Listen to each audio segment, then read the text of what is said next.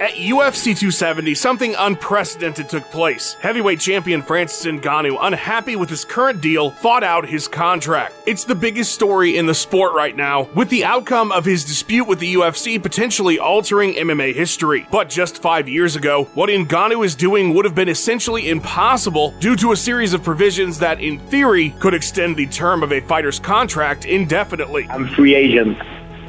I'm, uh, I, you hear it right? I'm, I'm free agent. But something happened in 2017 that caused the UFC to suddenly start putting hard end dates on contracts. And that something is the antitrust lawsuit. Now, if you regularly watch our videos, you've surely heard mention of this legal action. But because litigation by nature takes a very long time, it's probably only been in the back of your mind. You have a vague idea of it, but maybe you're not quite sure what it means and what the implications are. Let's change that today. In the simplest of terms, the biggest MMA promotion in the world is being being sued by a group of fighters for $5 billion.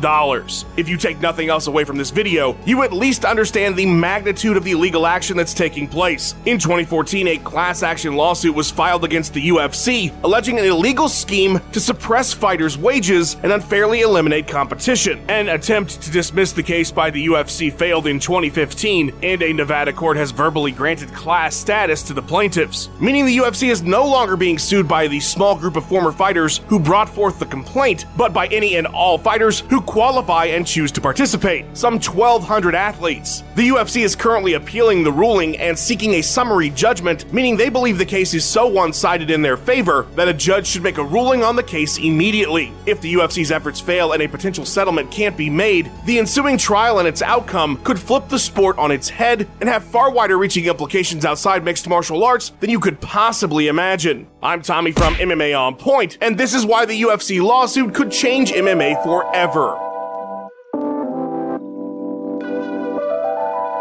I know this may come as a surprise to you, but I'm not a lawyer or an economics professor. I create cartoons that cuss a lot because it makes me laugh to hear bad words. You said a bad language word. So believe me when I say I'm not an expert here, but I have put in the hours to, as best as a layperson can, understand what is going on in this case, and I'm going to present it to you in such a way that hopefully makes it as digestible and entertaining as possible. That said, no point in dipping our toes, let's just dive right into the deep end and talk first about the fighter's complaint. Cung Le, Nate Quarry, John Fitch, Brandon Vera, Javier Vazquez, and Kyle Kingsbury filed a lawsuit against Zuffa LLC, the UFC's parent company, alleging that the promotion had violated 15 U.S. Code Section 2 of the Sherman Act. What the hell is that? Well, in its most basic form, Section 2 says you're not allowed to monopolize or attempt to monopolize trade or commerce. Monopoly being the game you never finish with your friends because fuck you, Max, for buying Boardwalk when I already had Park Place. But in economics, it's the near total control of a given market meaning you are essentially the only viable seller of a particular thing, in this case, elite level MMA. The fighters are claiming the UFC has an 80 to 90% share of all top tier mixed martial arts. Now, monopolizing a market in and of itself is not illegal. In order for it to be a problem, there needs to be what is known as anti competitive conduct in addition, which is what the fighters are alleging took place. They claim that through the UFC's monopoly power as well as anti competitive practices, they have created an illegal monopsony. What is monopsony? besides how a three year old might try to pronounce monopoly, it's the mirror to monopoly. So instead of a single seller for a given market, monopsony means there is a single buyer. In the context of this case, what is being bought is elite level MMA talent. So essentially, what the lawsuit is alleging is that the UFC has, through shady practices, unfairly bought up nearly all the best fighters in the world and kept their wages and money making potential lower than it would be in a competitive market that doesn't exist because they bought up all the best fighters. Their example of more competitive sports markets have been leagues like the NFL and NBA, where athletes receive around 50% of revenue, whereas in the UFC, it hovers around 20. As such, they are seeking damages to the tune of an estimated 800 million to 1.6 billion dollars. Where does the 5 billion dollar number come from in the intro? The payouts in antitrust suits are tripled as a deterrent. Antitrust is just the word used for monopoly cases, by the way, so that 1.6 would turn into a 4.8 should they win. That money wouldn't be split between those six fighters who brought the lawsuit forward, though, because they filed it as a class action, meaning it applies to anyone who is, quote, similarly situated, more specifically, all fighters who competed in the UFC from December 16th, 2010 to June 20th, 2017. There was a second, smaller, and separate element to this case regarding the UFC and the right to the fighters' likenesses, but it was not granted class certification by the court, which means that part of the suit is essentially dead in the water, and we won't be discussing it. An interesting side note to that decision Nate Quarry, one of the lawsuit's initial filers and one of its most outspoken supporters, is technically no longer a member, as his final UFC bout took place in March 2010, and so he is ineligible for class status. Now that we understand what the fighters are accusing the UFC of doing, let's take a look at the case they're presenting to try and prove it. The core of the fighters' argument for anti competitive behavior by the UFC as they see it has three key tenets contracts, coercion, and acquisitions. As it relates to the UFC's contracts, the fighters posited that Zuffa's long term exclusivity clauses limit the mobility of the athletes and prevent or substantially delay free agency. The most basic example being if you are currently fighting for the UFC, you cannot fight for another promotion. There is also the right to match clause, which gives the UFC the ability to match any offers made to the fighter by other promotions once their contract with the UFC has expired for about a year. An example of this in the real world was when the UFC reacquired Gilbert Melendez after he made a deal with Bellator in 2014. From that example, the now infamous we gotta keep taking their fucking oxygen till they tap out text message exchange between Dana White and Lorenzo Fertitta emerged. Another clause is known as exclusive negotiation. This means for a period of three months, typically, a fighter is not allowed to negotiate with any other promoter but the UFC following the ending of their contract. There are extensions that can also be made to the terms of a fighter's contract based on injury or retirement. Then there's the Champions Clause, which gives Zuffa the right to extend a fighter's contract at the end of their deal for up to a year or three fights if they are a champion. This clause famously came up when BJ Penn defeated Matt Hughes for the welterweight title at UFC 46 after his contract had expired and he'd signed a deal with K1. Zuffa didn't pursue it though, they just stripped Penn.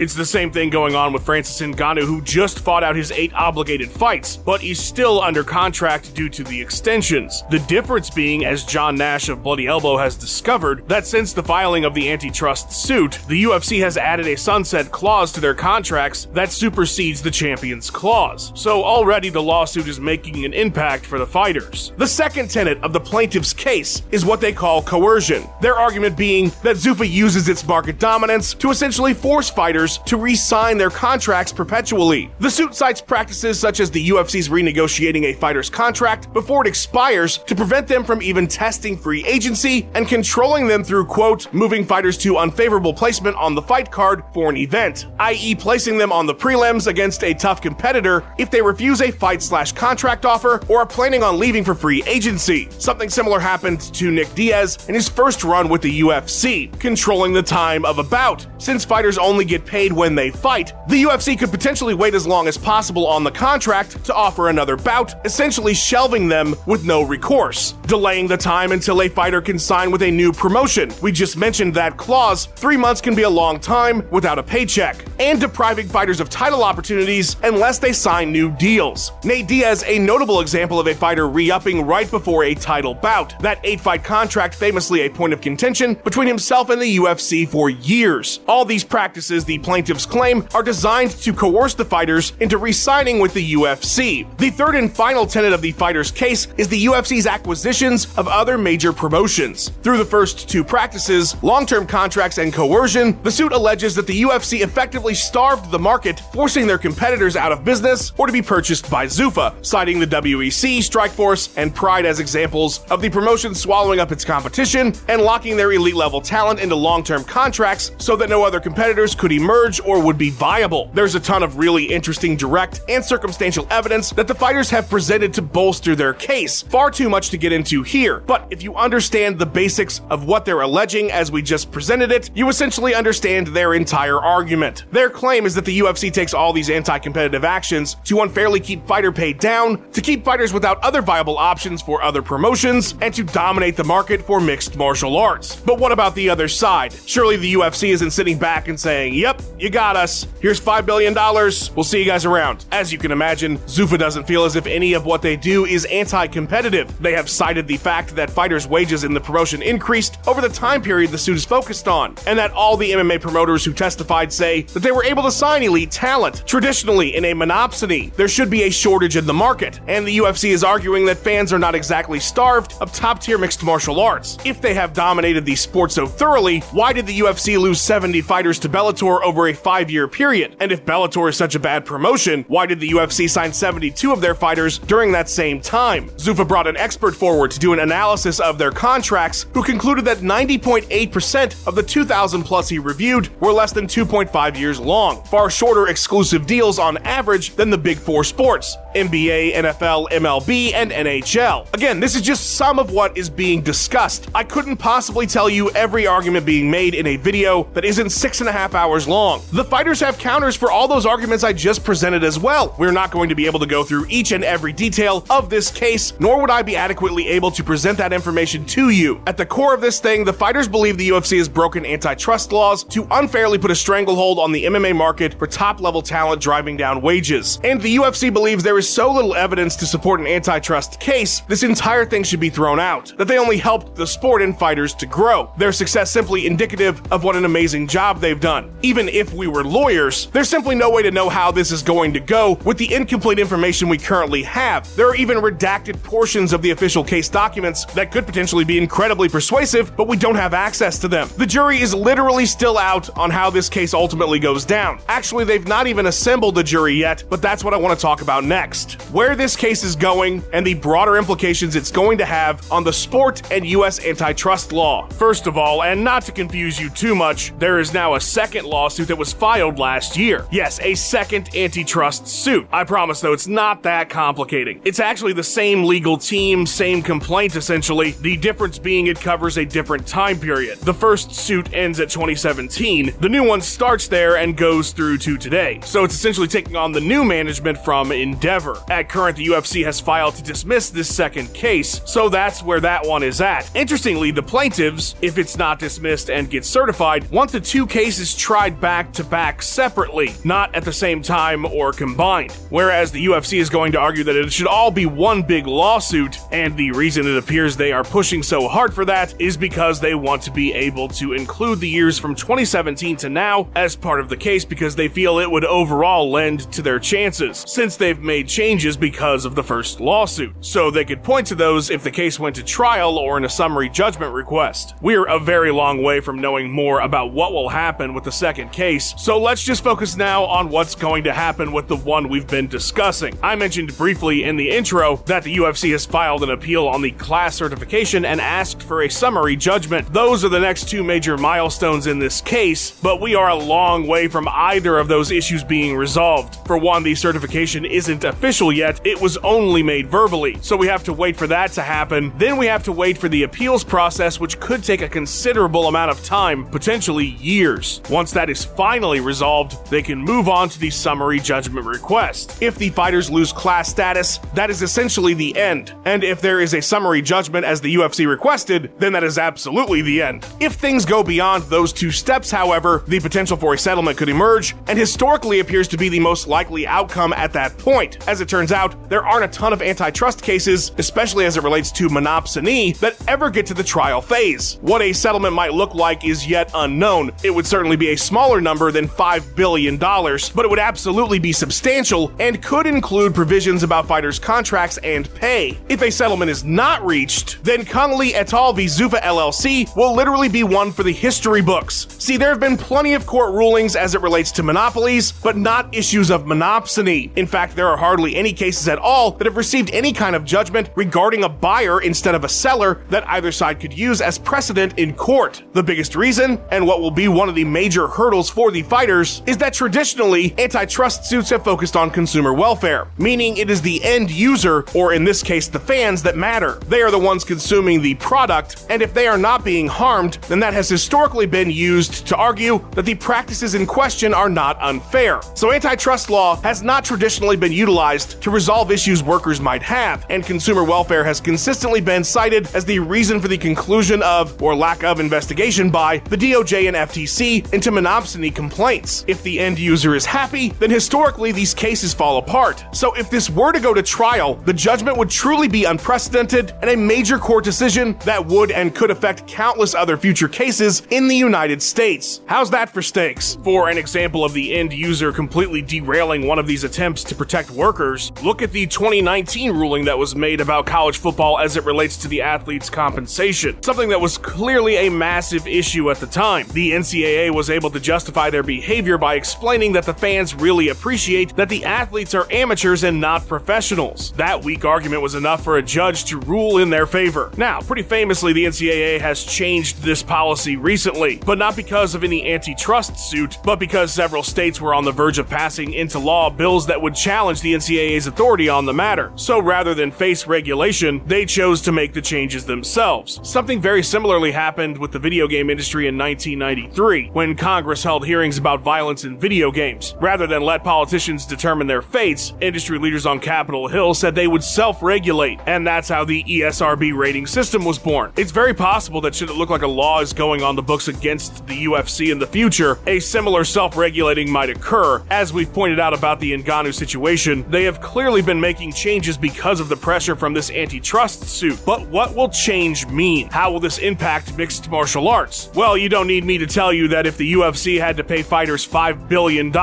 there's a good chance they'd have to reconsider some things. One of the documents obtained by the plaintiffs and presented in court showed that inflation in fighter compensation was a major concern for investors. So even if there was no major cash payout, but the UFC was forced to increase fighter pay or restructure contracts, it would still be an incredible blow to the promotion as they do business right now, and could be a major windfall for the fighters as well as the UFC's competitors. It would essentially bust the market for fighters wide open, and with the legal precedent of the case, future promotions would be forced to fall in line with the ruling. Essentially, no promotion could exist in the future as the current UFC does today. That's how major this case is. You're talking about the fundamentals of how this sport is run, changing forever. This lawsuit is not the only major potentially sport changing concern for the UFC at current, though. An attempt at extending the Ali Act, a federal law that restructured boxing, into mixed martial arts, gained a serious push in 2016 by Republican House member Markwayne Mullin, who introduced a bill on the matter to Congress that was later dashed before a vote. But there will likely be more efforts to resurrect that bill, which would in so many ways change MMA that another video would need to be dedicated to it entirely. There's also a number of groups who have recently tried to organize the fighters into unions or associations to combat many of the areas of complaint brought by the antitrust lawsuit. It is undeniable that there's a bigger and more public push than ever by fighters to gain leverage in their